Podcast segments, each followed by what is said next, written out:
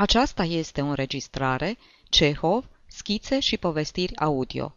Mai multe înregistrări, cât și informații bibliografice despre Cehov, puteți găsi pe www.cehov-audio.com Anton Pavlovici Cehov. Tratament pentru patima beției. În orașul D, Sosi în turneu, călătorind într-un compartiment de clasa întâi rezervat, cunoscutul comic, domnul Venixov Dicobrazov al doilea. Toți cei veniți să-l întâmpine la gară știau că biletul de clasa întâi nu fusese luat decât la penultima gară pentru a face efect și că până acolo celebritatea călătorise cu clasa a treia. Toți vedeau că, în ciuda timpului rece de toamnă, celebritatea nu avea pe ea decât un fulgarin și o căciulă ponosită de lutru. Cu toate acestea, când la ușa vagonului se arătă chipul vinețiu, buimăcit de somn al lui Dicobrazov al doilea, toți simțiră că inima începe să le bată mai tare și că doresc din tot sufletul să-l poată cunoaște personal. Impresarul Poceciuev îl sărută de trei ori, după obiceiul rusesc, și îl pofti la el acasă. Celebritatea urma să înceapă spectacolele a treia zi după sosire, dar soarta hotărâ altfel. Cu o zi înainte de reprezentație, impresarul, galben la față, cu părul vâlvoi, dădu busna la casa teatrului, cu știrea că Dicobrazov al doilea nu poate să mai joace. Nu poate, repetă Poceciuev, apucându-se cu mâinile de cap. Ce ziceți de asta? O lună, o lună întreagă am afișat cu litere de o școapă că Dicobrazov vine la noi. Ne-am lăudat, am făcut pe grozavi, am încasat bani pentru abonamente. Și deodată, poftim. Ce ticăloșie! Și spânzurătoarea ar fi o pedeapsă prea ușoară pentru el. Dar ce are? Ce i s-a întâmplat? S-a îmbătat, blestematul. Ei, și o să doarmă o noapte și o să-și vină în fire. Ăsta? Mai curând crapă decât să-și vină în fire. Îl cunosc eu de la Moscova. Când începe să-i tragă cu vodcă, nu se mai trezește două luni. A căzut în patima beției. Patima beției, domnule. Ghinionul meu. De ce dracu fi eu atât de ghinionist? Cu cine dracu fi semănând că m-am născut atât de fără de noroc? Pentru ce? Pentru ce îmi spânzură de o viață întreagă deasupra capului blestemul cerului? Poceciuev nu e numai tragedian de profesie, dar și din fire. Grozav îi mai stă să folosească expresii tari și să se bată cu pumnul în piept. Ce josnic, ce ticălos și ce demn de dispreț sunt eu că mi ofer grumazul precum un rob loviturilor soartei. N-ar fi mai demn să sfârșesc odată pentru totdeauna cu rolul acesta de ghinionist în capul căruia îi se sparg toate? De ce nu-mi trag un glonț te întâmplă? Ce mai aștept? Doamne, ce mai aștept? Poceciuev își acoperi fața cu palmele și se întoarse spre fereastră.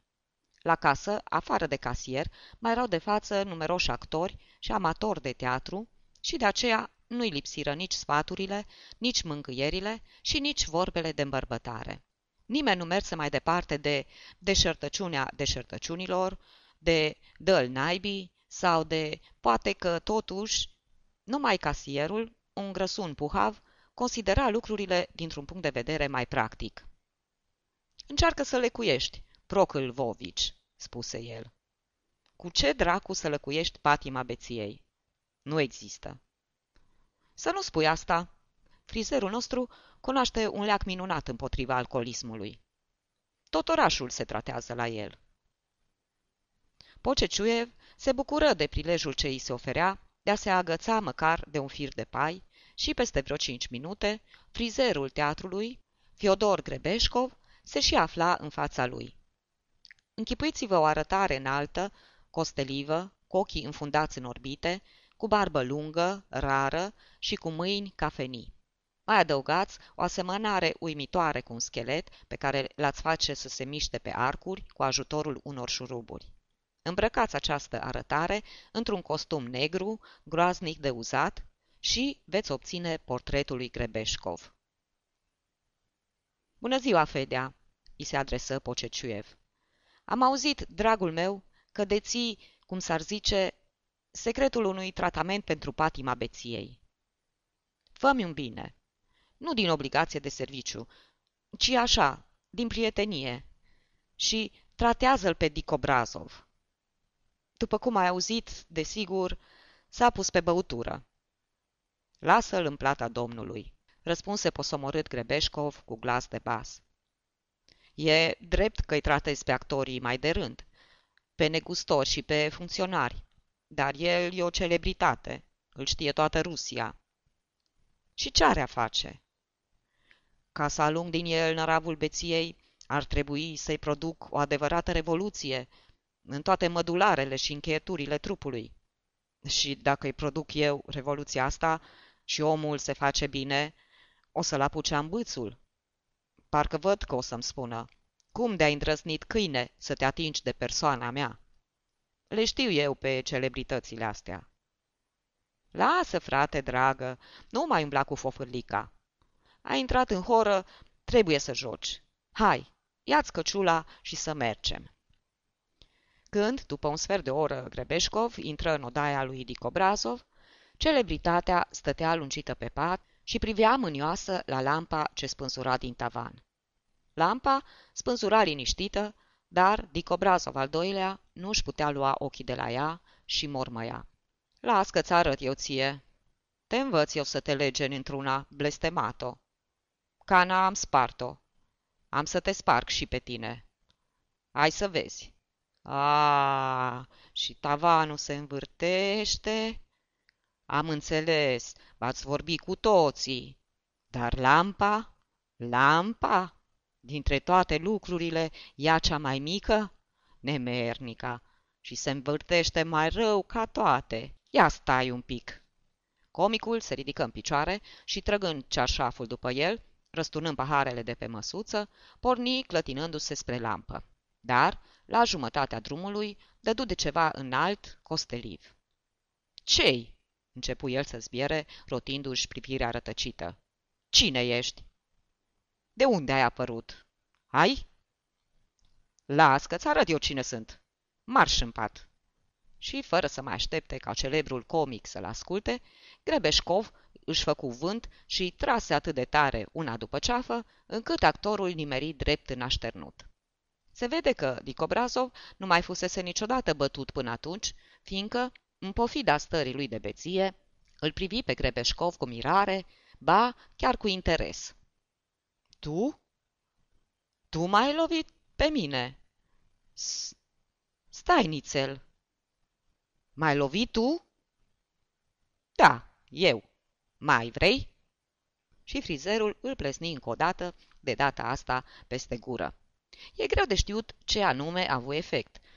Loviturile zdravene sau noutatea senzației, dar privirea comicului încetă să mai rătăcească și în ea se ivi un licăr de rațiune. Sări în picioare și începu să examineze atent chipul palid și surtucul soios al lui Grebeșcov. Avea o expresie nu atât de mânie, cât de curiozitate. Tu? Tu mă bați? îngăimă el. Cu cum îndrăznești? Gura! Și îl pocni din nou peste față. Buimăcit, comicul, încercă să se apere, dar o mână a lui Grebeșcov îl înșfăcă de piept, pe când cealaltă începu să-i care pumni. Mai ușurel! Mai ușurel! se auzi din odaia cealaltă glasul lui Poceciuev. Mai ușurel, Fenca! Nu-i nimic, Proclvovici. Chiar dumnealui o să mulțumească pentru asta.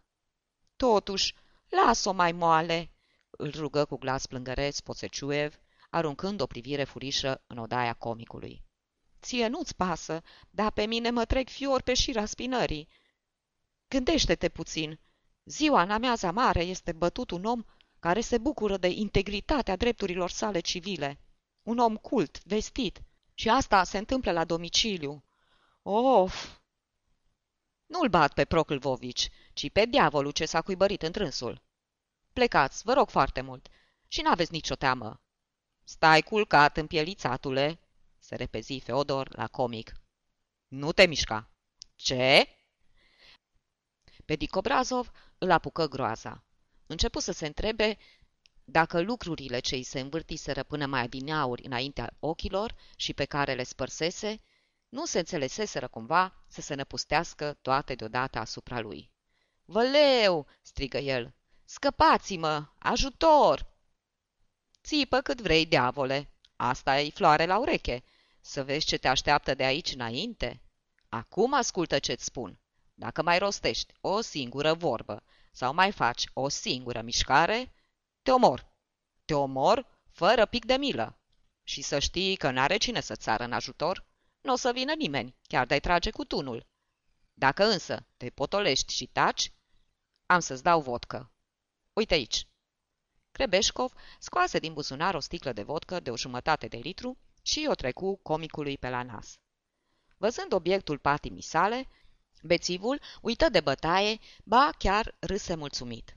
Grebeșcov scoase din buzunărelul ciletcii o bucățică de săpun murdar și o băgă în sticlă. Când vodka se tulbură și începu să facă spumă, frizerul se apucă să pună în ea fel de fel de drăcovenii. În sticlă intrară pe rând silitră, amoniac, piatră acră, sare amară, pucioasă, sacâz și alte leacuri ce se vând pe la drogherii. Comicul holua ochii la Grebeșcov și urmărea cu o privire avidă mișcările sticlei. În cele din urmă, frizerul ars o bucată de cârpă, turnă scrumul în vodcă, scutură sticla și se apropie de pat. Bea, spuse el, umplând o jumătate de pahar. Dă asta pe gât.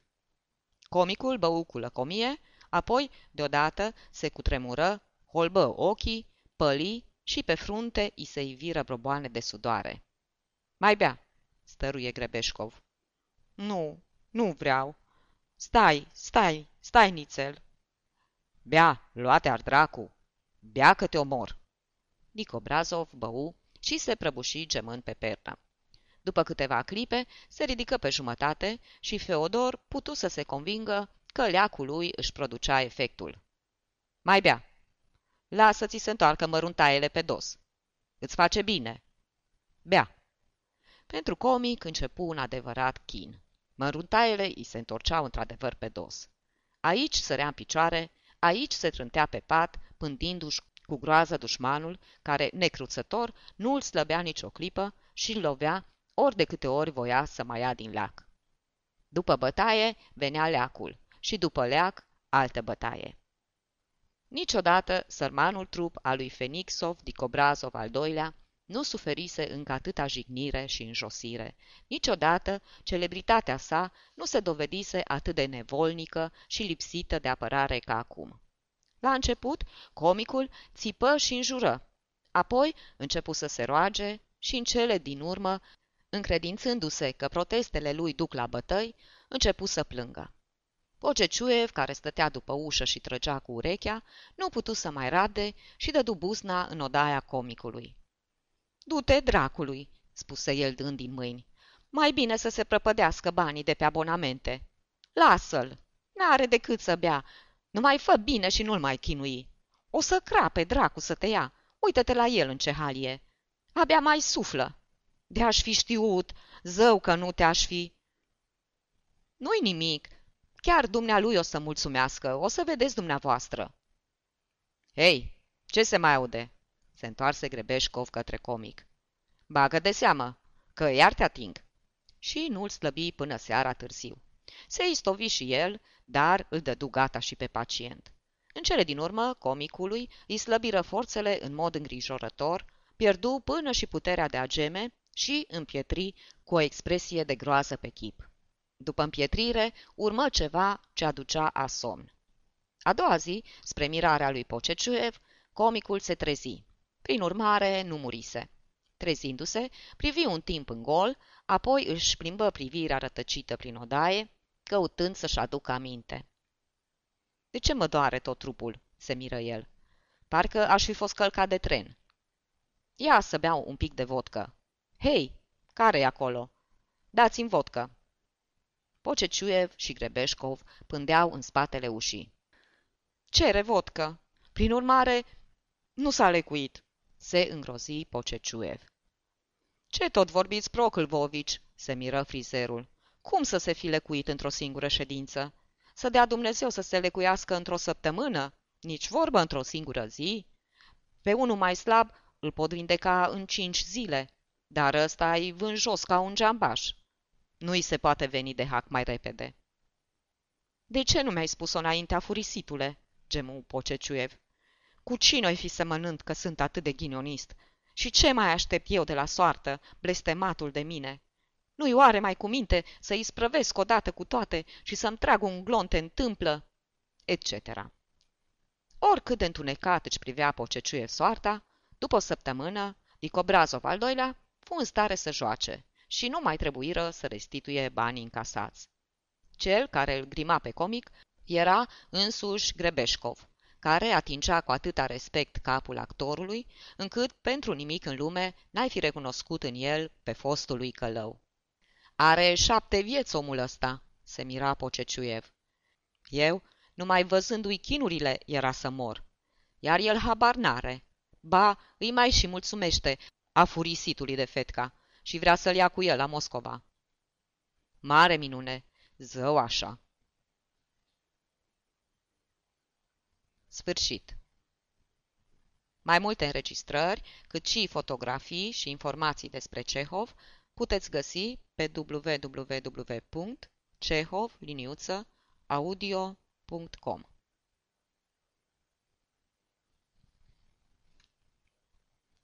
Aceasta este o înregistrare Cărțiaudio.eu.